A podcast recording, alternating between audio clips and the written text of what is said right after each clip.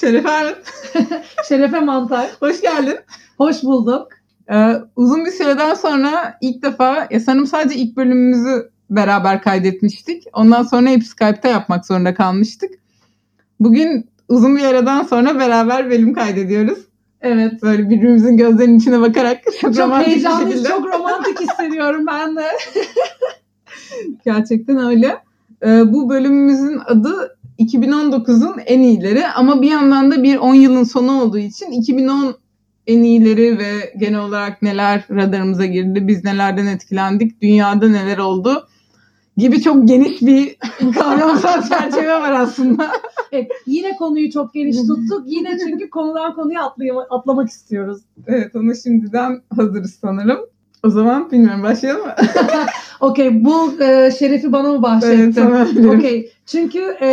En çok böyle ilk bahsetmek istediğimiz şey, tabii ki birçok insanın da aynı heyecan duyduğuna çok eminiz. D kelimesinin yılın kelimesi olarak belirlenmiş olması. Gerçekten bilmiyorum nasıl ifade edeceğimi, ben hani gördüğüm zaman Allah be falan oldum sanırım. Şey gibi hissettim, hani sonunda, evet sonunda bizi tanıdılar falan gibi. Çünkü ya şaka bir yana mesela, evet 2019'da Merriam Webster seçmiş yılın kelimesi D. Ama bir yandan da hani ben D'yi ilk defa duyduğumda belki 2012 falandı ki hani o ben duyduğumda düşün yani hani ilk defa dünyada cinsiyetsiz bir zamir olarak kullanılışı 2012 değildi tabii ki de, kaçtı bilmiyorum ama hani yani benim lügatıma girmesinin üstünden bile neredeyse 10 yıl geçmiş ama bunun üzerine toplumsal kabulü belki yeni kazanıyoruz. Bunu söyleyebilirim. Evet, sanırım o yüzden hani beni de ya da herkesi de o kadar heyecanlandırdı. Toplumsal kabulü kazandığını ya da en azından kazanmaya dair çok büyük bir başlangıç olduğunu gösteriyor. Hani bir sözlük bunu ilan etti diye kabul kazandı anlamına gelmiyor tabii ki belki ama hani ne kadar yaygınlaştığını, o kabulün ne kadar genişlediğini falan gösteriyor bana açıkçası. Aynen. Aynı zamanda non-binary de çok kullanan kelimeler olarak da bunu işte ilan eden diye makalede bahsi geçiyor. Bir de mesela Sam Smith de ya böyle çok meşhur bir şarkıcı. O da artık ben D'yi kullanıyorum diyor. Hani 2010'larda artık şunu konuşabiliriz bence yani 2010'ların sonuna gelirken.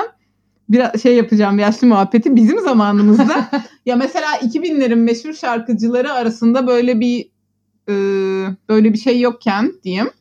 2010-2019 arasında çok meşhur şarkıcıların hani alternatif ya da böyle daha punk olan insanlar değil. Çok meşhur, en çok satan, en çok Grammy alan sanatçıların bile çıkıp ben genderqueer'im, ben işte biseksüelim, ben they pronoun'u kullanıyorum diye rahat açıklama yapabildiği bir döneme girdik. Evet bak, çok doğru söyledim. Bu düşünmemiştim. Hani birçok insan da çıkıp o açıklamayı yaptığı bir dönem oldu falan.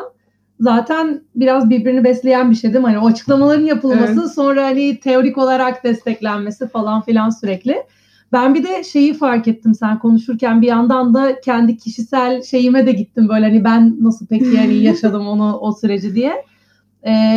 Özellikle sanırım hani 2019 nasıl geçti geyiğini yapıyoruz ya, özellikle belki de bu yıl ve hani belki önceki birkaç yılla birlikte şeyle geçti bayağı, neredeyse inadına diyeceğim böyle hani sürekli olarak D kelimesini gündelik hayatımda gerçekten çok doğal, çok hani akıcı bir şekilde kullanmayla geçti.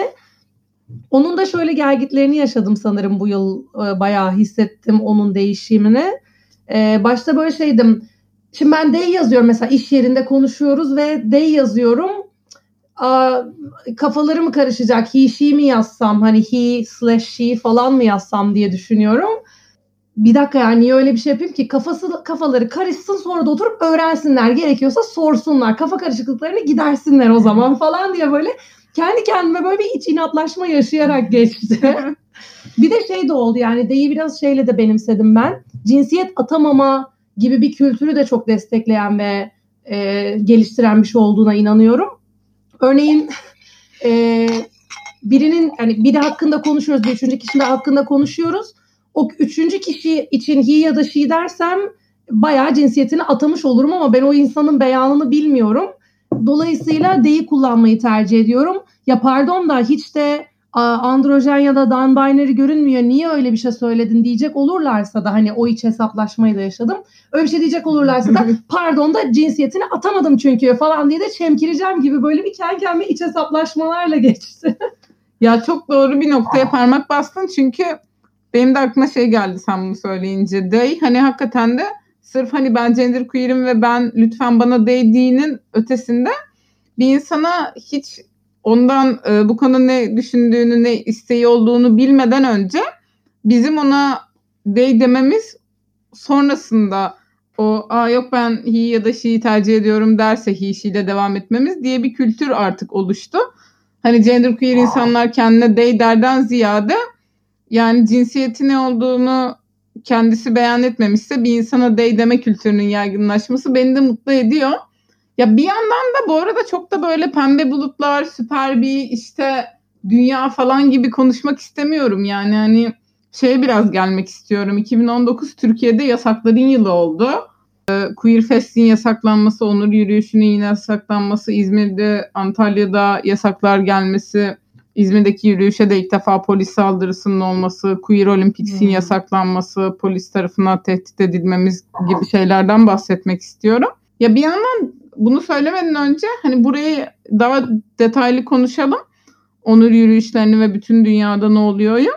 Ama şey de söylemek istiyorum. Mesela bütün dünyada da yani atıyorum Sam Smith bana değdiğin diye açıklama yaparken hani son 10 yılın olayları arasında Ellen Page'in mesela açılma basın açıklamasını diyeyim, o konuşmasını hatırlıyorum. O da mesela bayağı duygusaldı, böyle gözleri dolarak konuşuyordu ve biz de böyle artık gözümüz dolarak falan izlemiştik. Hani bu gelişmeler olurken ben hiçbir yerde bir şekilde dünyanın hiçbir yerine kurtarılmış bölge olduğunu düşünmüyorum. Yani evet bizim hani onur yürüyüşümüz engelleniyor. Biz hani nasıl diyeyim kriminal olarak belki daha kötü bir durumdayız. Kriminal denir mi? Yani hak hukuk demeye çalıştım ama love demeye çalıştım aslında. Şey, daha kriminal olduk falan. Olduk ama bir yandan da şu an işte evet, yani sırf onur yürüyüşünün de değil 8 Mart'ı 25 Kasım'a gitmen kriminal bir şey oluyor yani. Ya artık ibne olmamız kriminal şey. Yani aslında tabii, bir yandan gay bara gitmemiz kriminal yani. Şey demeye çalışıyordum. Ya ama dünyanın her yerinde de bu böyle bütün kabullenmelere, işte evlilik eşitliğinin kabul edildiği ülkelere vesaireye rağmen hani özellikle son 10 yıla bakarsak yine de hani hiçbir yerde tam bir kurtuluşun olmadığını düşünüyorum. Yani o indeksler olur ya işte şu ülke şununcu sırada falan. O listelerde birinci çıkan mesela İngiltere genelde birinci çıkıyor. Orada bile hala gay barlar varsa demek ki sosyal olarak belki bir bilmiyorum rahatlama ya da kaynaşma henüz olmamış diyebiliriz. Deminki şeye geri döneceğim. Hani Türkiye'de böyle yasakların gölgesinde ama buna rağmen hep bir mücadeleyle geçti 2019. Öyle. Belki bir tek 2009 değil de bütün 2000'ler diyebiliriz. 2010'lar diyebiliriz değil mi? Yani şey biraz son 10 yıla da bakınca nereden nereye be, neler değişti, neler oldu. Hani hem iyiye değişen şeyler oldu hem kötüye değişen şeyler oldu. Hani geldiği noktayı da biraz şu an düşünce evet ya anlıyorum hani dey gibi bir şeyden böyle çok gazlanarak başladık ama bir dakika kötüye değişen şeyler de oldu. Bir tek 2009 değil de bir son 10 yıla da baktığımızda bu son 1-2 yılda onur yürüyüşü yasaklandı belki ama onur yürüyüşü de ne zaman başlamıştı yani ne zaman bu kadar büyümüştü, yükselmişti vesaire. Bilmiyorum biraz onları da muhabbetini edelim istiyorum. Hani şey oluyor insanlarla konuşunca 2000'lerin başları falan oha falan oluyorsun hani. Evet mesela 2010'ların başları ilk defa şey oldu böyle, ben şeyi anlatabilirim. İlk onur yürüyüşümü ya da işte 2010'larla beraber hani onur yürüyüşleri ilk 2000'lerde başlıyor ama hani böyle 20 kişilik işte karton kutuda eylemler 40 kişi böyle birbirinden ayrı yürüyen 40 kişi falan. Hani böyle bir istiklali işgal edip büyük büyük onur yürüyüşleri yapmalar artık 2010'larla şaflanıyor diyebiliriz değil mi? Evet. Hani 2010 sonrası. Evet sanırım 2012 falandı. 2012 ama en büyüğü artık hani 200 bin kişinin falan geldiği yani Gezi öncesi. Hani 2008'den sonra sanırım yine artık binlerce kişi oluyor. Doğru. Ben komik bir anı kendi ilk onur yürüyüşümü anlatayım. Sonra seninkini söyleyeceğim. Şimdi 2010'da ben ilk defa benimkini katıldım. Benimkini de mi hatırlıyorsun? Hayır, seninkini soracağım. Ha, soracağım dedim. Seninkini de anlatayım, ben hatırlıyorum. Hayır, öyle bir söyledin ki senin o sarhoşluklarını anlatacağım. Bir şey mi bilmiyorum. Şu an ben de ilk defa öğreneceğim senin ilk onur yürüyüşünü. O kadar havalı değil. Neyse sen anlat. Ya benim de havalı değil. Aksine çok komik bir anım var. Şimdi ilk defa onur yürüyüşüne gideceğim ve daha önce de hani sokak eylemleri deneyimim var. Ben de öyle bir şey olacak sanıyorum. Şimdi onur yürüyüşüne giyindim. Siyah atlet, siyah pantolon. Çünkü yani ve spor ayakkabı. Polisten kaçmak kolay olsun çünkü diye. Çünkü ciddiyiz yani. Evet, ben sanıyorum ki solcu bir eyleme gidiyorum. İşte polisten kaçmak kolay olsun. Yani bir gittim. İnsanlar topuklular, makyajlar, peruklar, böyle şaşalar, güzel giyimler. Aa dedim ki ben niye böyle geldim? Yanlış gelmişim falan. Çünkü hani ya şey, bu arada bir yaşlı konuşacağım yine biraz. Şey, çok üzülüyorum yani hiç İstanbul'da onur yürüyüşünü yaşayamamış nesle çok üzülüyorum. Çünkü yani 2010'daki onur yürüyüşü polis saldırısına hayal etmişim belli ki, ama hani oraya ilk yürüyüşü olmayanlar için diyeyim. Hani polis saldırısının hayal bile edilmediği yıllar, hani dışarıdan bir tehdit görünür bir şekilde yok. İlk defa tehdit olan yılı hatırlamaya çalıştım da o yüzden duraksadım. 2014 ya da 15'ti ilk polis tehdidi yılı. 2015 ilk polisin yasakladığı yıl da bir Alperenler falan bir şeyler olmuştu ya, onları... O da 13 ya da 14. Aynen, 13, onlar hani 2010'da öyle bir yaşadık ki hani hiçbir tehdit yok, full güllüm, eğleniyoruz. Ama mesela o sene de şeyi unutamıyorum. Ya böyle çok güzel geçmişti onur yürüyüşüm. Hani kötü kıyafet seçimim dışında. Sonraki senelere simlerim, renkli kıyafetlerimle falan gittim. Bunu da söyleyip seninkini soracağım. Şimdi şöyle bir şey yaşadım 2010'da. 2 saat boyunca İstiklal'i işgal ediyorsun. Hani Türkiye'nin neredeyse orta noktası diyebileceğim bir yer İstiklal. Ve hiçbir medyada yer almıyorsun. Hani oradan böyle ben böyle heyecanla eve gitmiştim. Böyle bakıyorum işte şu gazetenin galerisine bakayım. Şuraya bilmem ne. Oldun mu? Yani ben çıktım mı geç. Hani bunun bir satır haberi bile yapılmıyor. Hani Hürriyet falan tarzı mecralarda. Radikal'de sanırım belki. O da böyle vay, bir o zaman falan. Radikal vardı. Evet, bayağı radikal yok mu şimdi? Yok galiba. Neyse. Kapanmadı mı sonra canım? Yok galiba. Hiç alakası yok değil mi? Radikal yok mu? Bitti. Kaç yılıydı hatırlamıyorum da radikal yok. Ya sadece kendi Twitter'ında, Facebook'unda vesairende görüyorsun. Hani şey gibi, o kadar bir görmezden gelme vardı ki ana akım medyada. Böyle ilk yasak çıktığı yıl artık neredeyse tanındık diye sevinir hale bir geldiğimi hatırlıyorum. Çünkü ya sen 2 saat boyunca İstiklal'i işgal etmişsin ya. Bütün İstiklal'i kapatmışsın ve hani Allah Allah, hani hiçbir ana akım medya organında hiç yer almamışsın.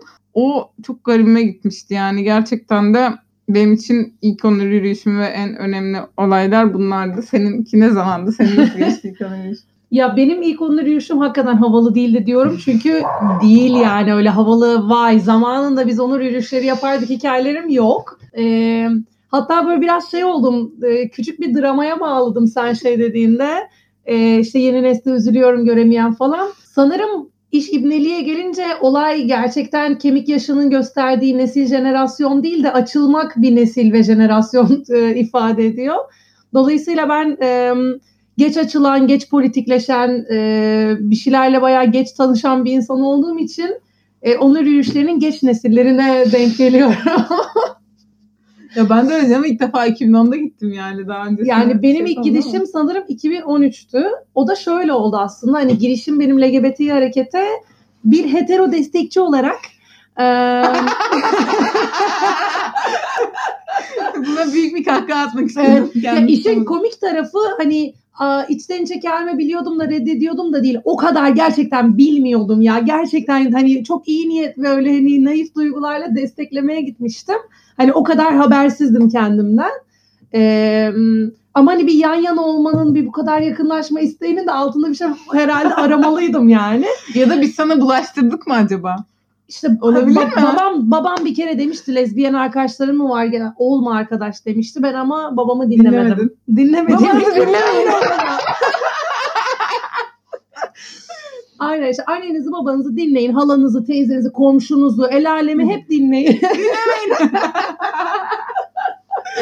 Neyse yani hani kısaca ben biraz geç girmiş bulunduğum için hani hatta 2012'de hareketle hiç tanışmamış olduğum halde duyuyordum, biliyordum hani onur yürüyüşlerini ve destek olmak için gitmek istemiştim ama gerçekten çok hangover'dım. O gün kalkıp gidememiştim.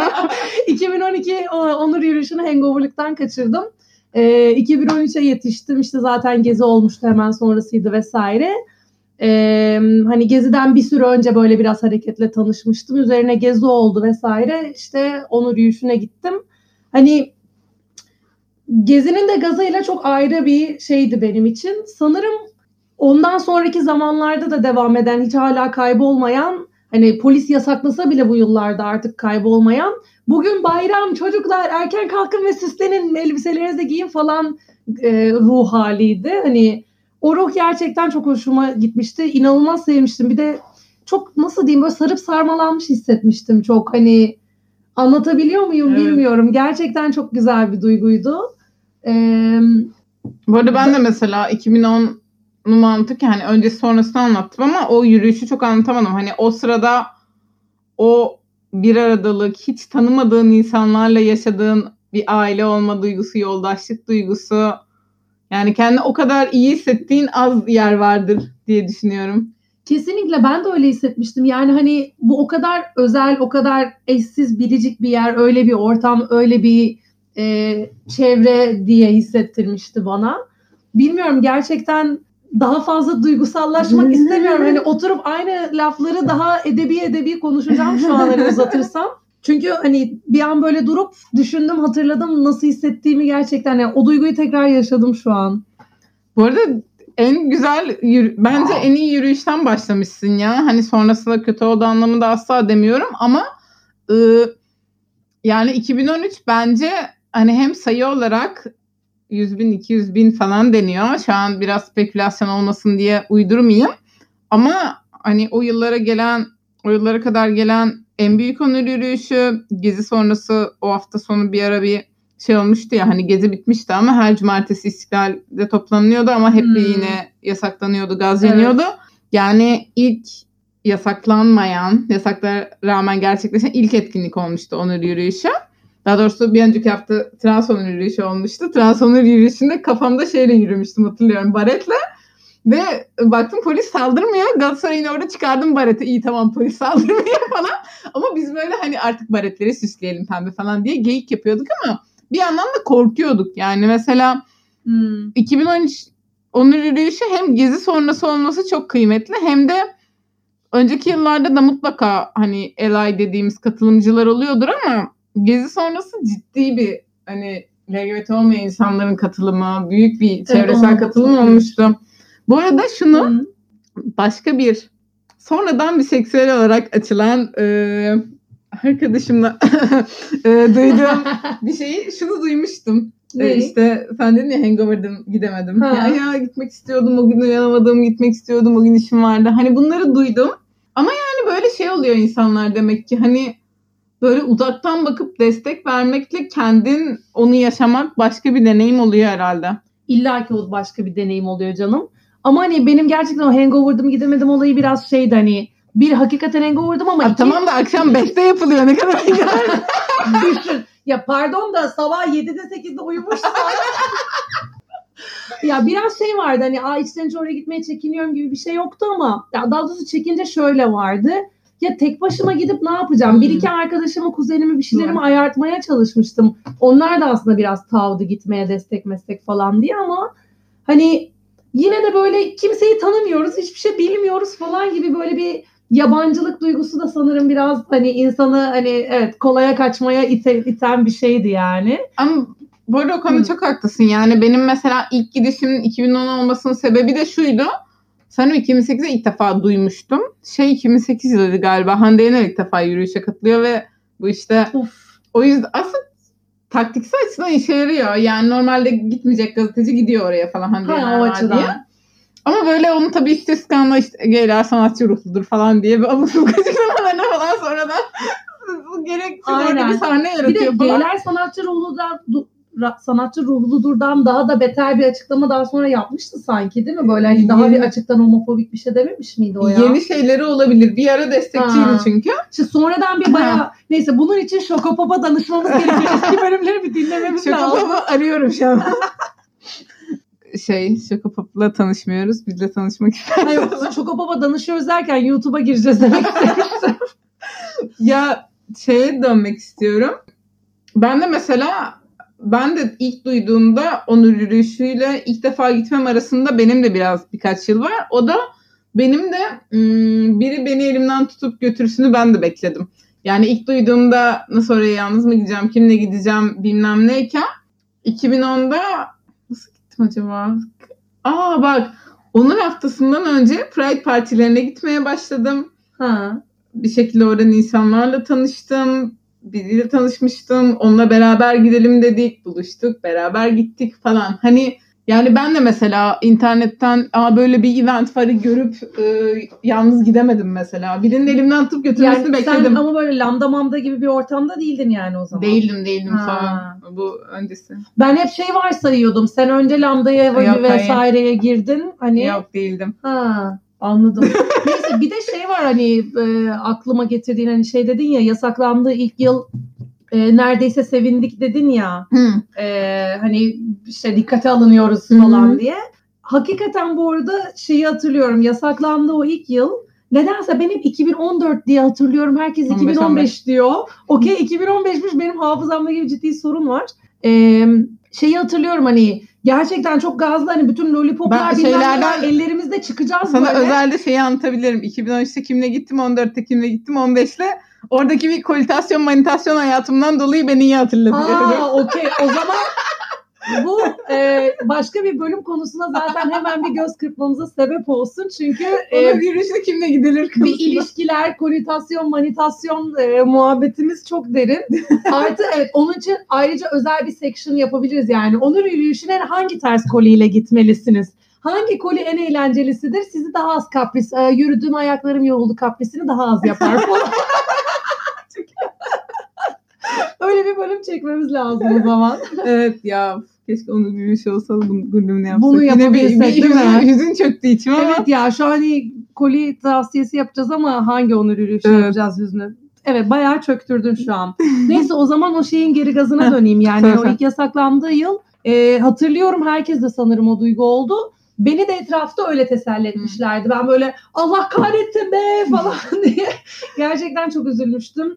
Özellikle o biseksüel lollipoplarının yaptırılması için çok uğraşılan bir yıldı o yıl falan filan. Hani bu lollipopları herkese dağıtacağız falan diye böyle. Neyse hani bir sürü küçük detayla ilgili gazımız vardı ve çıkamadık bile ya. Sokağa ara sokaktan İstiklal'e bile çıkamadık. Ama o sırada herkes de daha o andan o muhabbet başlamıştı yani. Gerçekten bu devletin bize artık bir özne saydığı, bir güç saydığı, dikkate aldığı anlamına geliyor. Bu bir kazanım aslında bile sayılabilir çünkü dediğin gibi o birkaç yıl önceki biz ortada bile yokuz. Bir şey yapıyoruz ama havaya buhar olduk, uçtuk durumu ortadan kalkmış oluyor. Diğer taraftan küçük bir parantez olarak şaşırtıyordu açıkçası beni bu. Ne kadar büyük falsoları olsa da hükümetin ne kadar stratejik açıdan başarılı olduğunu biliyoruz biz stratejilerinde yani. Bizi göz ardı etmeyi bırakmaları bana çok şaşırtıcı geliyor açıkçası yani. Göz ardı etmek onlar için çok daha başarılı bir strateji olacaktı. Ya ilginç bir konu. O ayrı bir şey olur. Başımıza çok da bela girmesin. Yok canım konuşalım. Onun aksine politika konumuz başka bir podcast'ta daha uzun konuşalım falan diye sallayacağım onu da. Ya ben de demene biraz şaşırdım ve sevindim. Ben ilk bunu dediğimde biraz insanlar benim adiliyordu. Ya olur mu canım polis yasakladı ne saçmalıyorsun ya ne demek bu iyi bir şey falan gibi ama bu mesela bir politik hareketin 5 aşaması mı denir ya böyle bu ölümün kabullenmekte de 5 aşama var ya inkarı yas bilmem ne. Yasın 10 aşaması mıydı o neyse. Ya öyle bir şeyler vardı şunu demeye çalışıyorum yani biz onur yürüyüşü yapabiliyorken diyeyim devletin ya da hükümetin ya da belki de tüm Türkiye'nin diyelim aslında kabul ettiği bir şey değildi. Yani hakikaten belki kendi kendimize eğlendiğimiz bir şeyken ben yasaklanmayı olumlu demek istemiyorum ama bir aşama olarak gördüm. Yani bunu tabii ki de artık bitmesi gerekiyor. Duygusal bir açıdan onur yürüyüşlerini çok özlüyorum. Yani sırf bir eğlence olarak bile çok özlüyorum ve bu hep fantezim ama bir türlü yapamadım. Bari en azından başka bir ülkede gideyim. Şey diyordum, bari İzmir'de gideyim ve orada da mesela kordonda falan yürünüyor ve benim de mesela çocukluğum orada geçti, ergenliğim falan. Bütün orada bir onur yürüyüşü böyle bana bayağı fantastik geliyor. Hani böyle benim için zamanında böyle hetero bir ortam olan bir yerin böyle yürüyüş yapılması, ki bu sene orada da polis saldırısı oldu. Hani şeyi çok özlüyorum yani, sırf bunun için başka bir yere seyahat edip orada onur yürüyüşünü deneyimlemek istiyorum. Ama bir yandan da bu aşamanın geçmesi gerekiyor. Yani nasıl geçecek onu da bilmiyorum. Belki bir toplumsal dönüşüm de gerekiyor. Bilmiyorum. Yani böyle bir, ya böyle olumlamak istemiyorum polis yasağını ama bir yandan da hani şey, nasıl ki sosyal bir ortamda aile, iş yeri, okul gibi bir yerde işte bizim açılmamız onların da dönüşümüne, yani sırf biz kendi gettomuzda eğlendikten çok başka bir yerlere dokunup hep beraber bir dönüşüme kapı açıyorsa, onur yürüyüşünde hani hiç medyada yer almayıp görmezden gelinip işte göz yumulmasından polis yasağına bir şekilde bir adım olduğunu düşünüyorum ama yani 2019 hakikaten de, yani diğer bütün hepsini bir araya topladığımızda işte Queer Olympics yasağı, Queer Fest yasağı, Antalya Onur Yürüyüş, Antalya Onur Haftası'na gelen yasak, işte İzmir Onur Haftası'na bir yasak geldi, sonra onlar yeniden bir etkinliklere çıkarıp yeniden başvurdular, yeniden yapabilirler etkinliklerini falan. Hani bütün bunları topladığımızda bir yandan da artık hani buramıza kadar geldi yani, hani bu artık yasaklar devam etmemeli. Tabii ki de bunu söylemek istiyorum. Evet ya, hani insanların sana neden öyle kızdığını şu açıdan anlayabiliyorum. Tamam da bu apaçık bir hak ihlali, bu kadar rahat, bu kadar fütursuz bizim hakkımızı ihlal edebilir, bize bir baskı kurabilirler mi yani? Hani bunu yapabiliyor olmaları oha diye o tepkiyi anlıyorum. Evet, ben de o tepkiyi duyuyorum.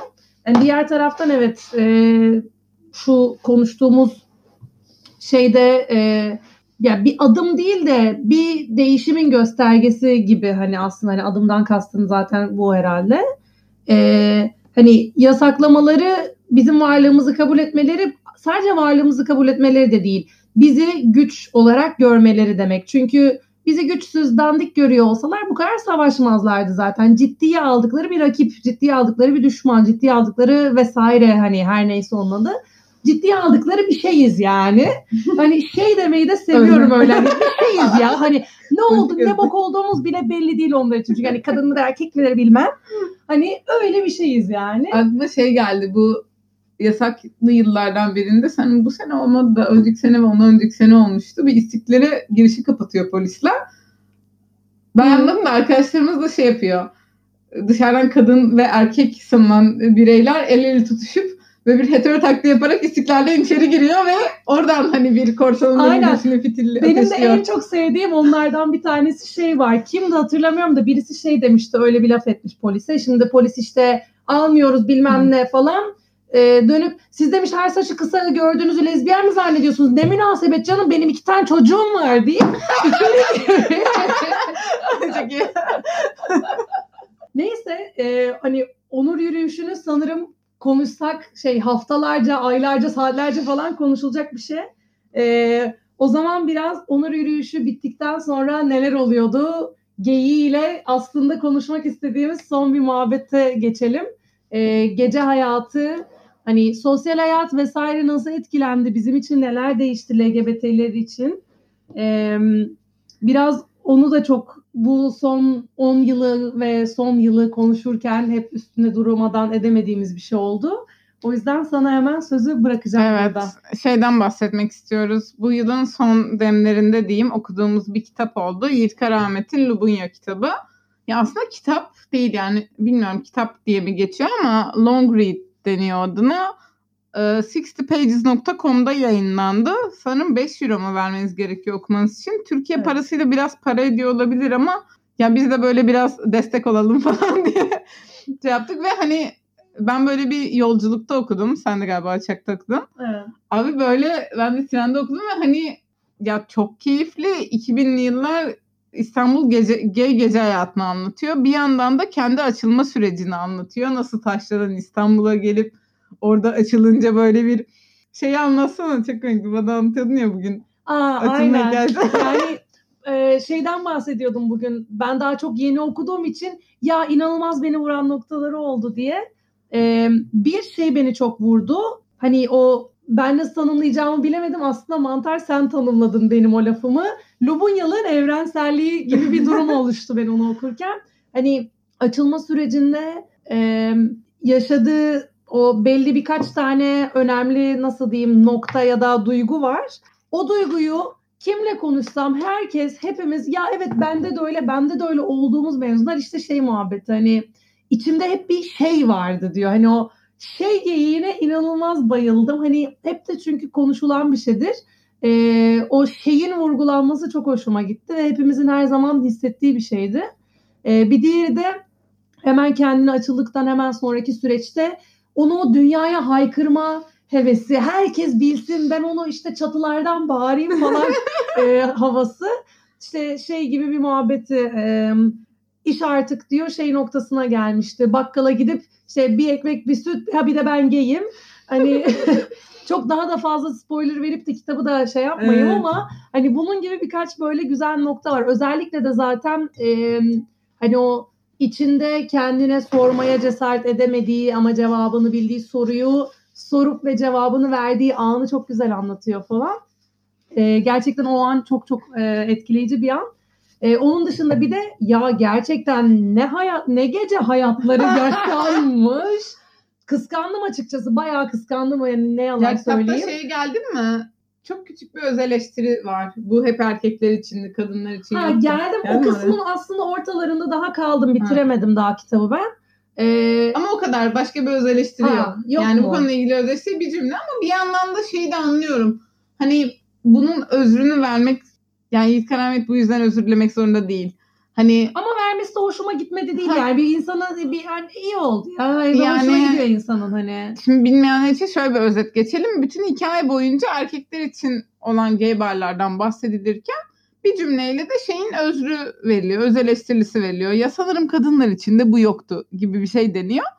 Ben böyle yarı kızdım, yarı evet bunu düşünmesi de hoş. Böyle biraz ikili duygulu ben oldu. Ben de evet böyle karmaşık duygular. Ama bir yandan da hani şimdi bu insan gay bir erkek ve niye lezbiyen bar yoktu, niye lezbiyen hamam yoktu'nun hani sosyolojik cevabı bu yazarda değil. Yani bu hani bizim suçlayacağımız bir şey varsa bu adamın suçu değil. Yani. Evet, tabii yok. Zaten yazara kızamayız yani o açıdan. Hani tek bir kişiye, tek bir gay'e de kızamayız. Evet. Toplu olarak bütün gaylere hani orada işte insan biraz kafası karışıyor sanırım. Hani yani teorik olarak kızabiliriz. İşte hani o sosyolojik anlamlarda kızabiliriz. Peki bu gerçek hayata geldiğinde koca bir gruba kızmak. Yani teoriyle gerçek hayatın o kopukluğunu çok yaşamış hissediyorum bu soruyu sorduğumda. Hani onlar nasıl birbiriyle ilişkiye girecek o teoriyle gerçek? Orada ben çok cevapsız kalıyorum. Orada bir kopuyorum. Ama şeye biraz kızdım. Mesela acaba böyle midir diye sorduğu bir soru var. Tabii ki de öyledir. Sen bilmiyor musun canım diye düşündüm okurken. Şey diyor kadınların toplumsal hayattaki rolüyle mi ilgili acaba? Acaba yani sen yani ister... Evet yani sen ister hetero ol ister gay ol. Yani herhangi bir saatte sokakta yalnız yürüyebileceğin saatler ve sokaklar var. Bu yani hetero kadın olduğunda da yürüyemiyorsan işte lezbiyen olduğunda da yürüyemiyorsun. Sen lezbiyen olduğun için otomatik orada özgürleşmiyorsun. Aynı tehditlerden oluyorsun. O yüzden de yani bu arada gece hayatı konusuna bir sonraki bölümde değiniyoruz. Aynen hemen bir göz kırp. Evet İstanbul Queer Gece Hayatı bir sonraki bölümde bekliyoruz. Yiğit Karahmet ve 2000'lerin başları kadar şaşalı olamayacak gerçekten. Bunu söylüyorum çünkü bayağı kıskandım abi. Ben de kıskandım yani. Kıskandım yani. Ama bu arada söylediğin konuya hemen tekrar geri dönüp değinmek istediğim küçük bir nokta var. Daha o kadınlarla ilgili hani o öz eleştirimsi şeyi yapmadan önce... hani o ben bizde o düşünceyi yaratmadan önceki sayfalardan bir kısmında o aslında benzer duyguyu yaşamışım. Şöyle bir şey vardı. Hani işte İstanbul'daki ilk evini tutuş Ondan sonra evin Taksim'e bir şekilde yürüme mesafesi oluşuyla ilgili hani Taksim'den eve dönerken yürüyor, bir şeyler görüyor sürekli hani bir dışarıda insanlardan. Hı-hı. Çok spoiler vermeyeyim diye böyle genelledim de. Orada hemen benim aslında ilk aklıma gelen ben yürüyemezdim. Hani ya en basitinden ben o mahallede oturup tabii, oraya yürüyemezdim tabii Taksim'den. Ben orada oturmuyorum onu tarif ettiği yerde ama onun coğrafya açısından karşısında gibi bir yerde anlatamıyorum da.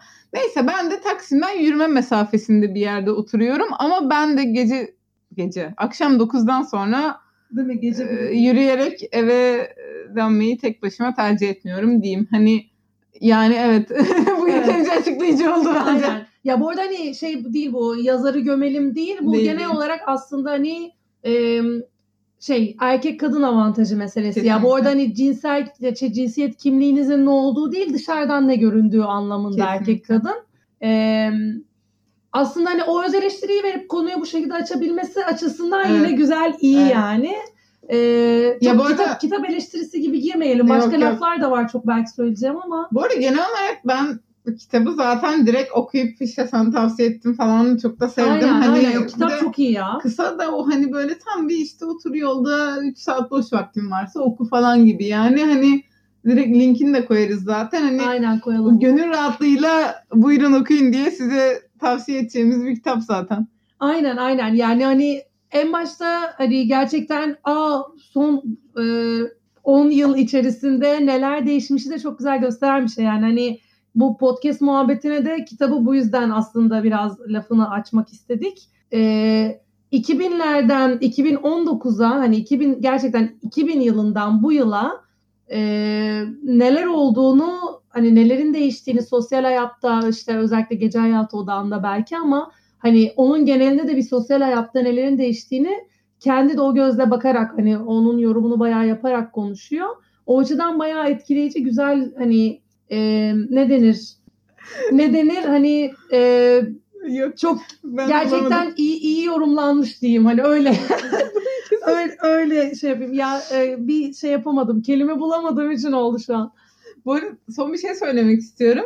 Aslında bayağı kapatmak üzere şu an bize ayrılan sürenin sonuna geldik. Bayağı uzattık hatta. Sadece son bir cümlem var. Bu onun yürüyüşleri yasaklansa da ben son 10 yılda sosyal olarak iyiye gittiğimizi düşünüyorum. Şunu kastediyorum.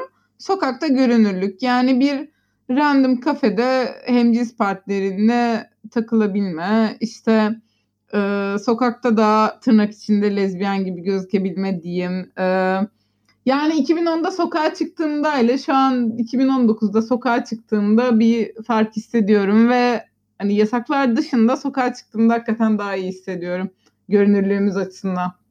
Güzel bir nokta hani bunu ben çok bir şey diyemeyeceğim o konuda ama iyi bir şey söyledin yani hani önemli bir şey söyledin. Eğer gerçekten yasaklara rağmen böyle bir şeyler hissedilebiliyorsa tabii, evet yani, ya biraz mutlu olalım. Yok rağmen bile değil o yasak belki bir günlük ya da bütün eventleri düşündüğünde yılda 10 günlük bir yasak olsun ama genel olarak yani iyiye gittiğimizi düşünüyorum.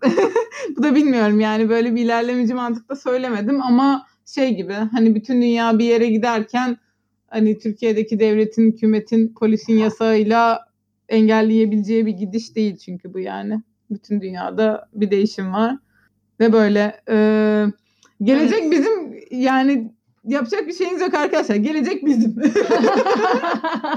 Ay çok güzel bitirdin. Gelecek bizim. Öyle. Oldu. Görüşmek aynen. Üzere. Hoşçakalın. Bay bay. Evet yani mazur görün belki çok büyük geyik yaptık ama biz İnanılmaz eğlendik aslında bu bölümü çekerken. Uzun zamandır yan yana gelmemenin gazıyla bir de sanırım hakikaten böyle bu kadar dolu dolu geçmişi, bir şeyleri, ibneliğimizin gelişimini falan konuşmanın gazıyla uzunca konuştuk. İnşallah siz de eğlenirsiniz bunu dinlerken. O zaman bye. Görüşmek üzere.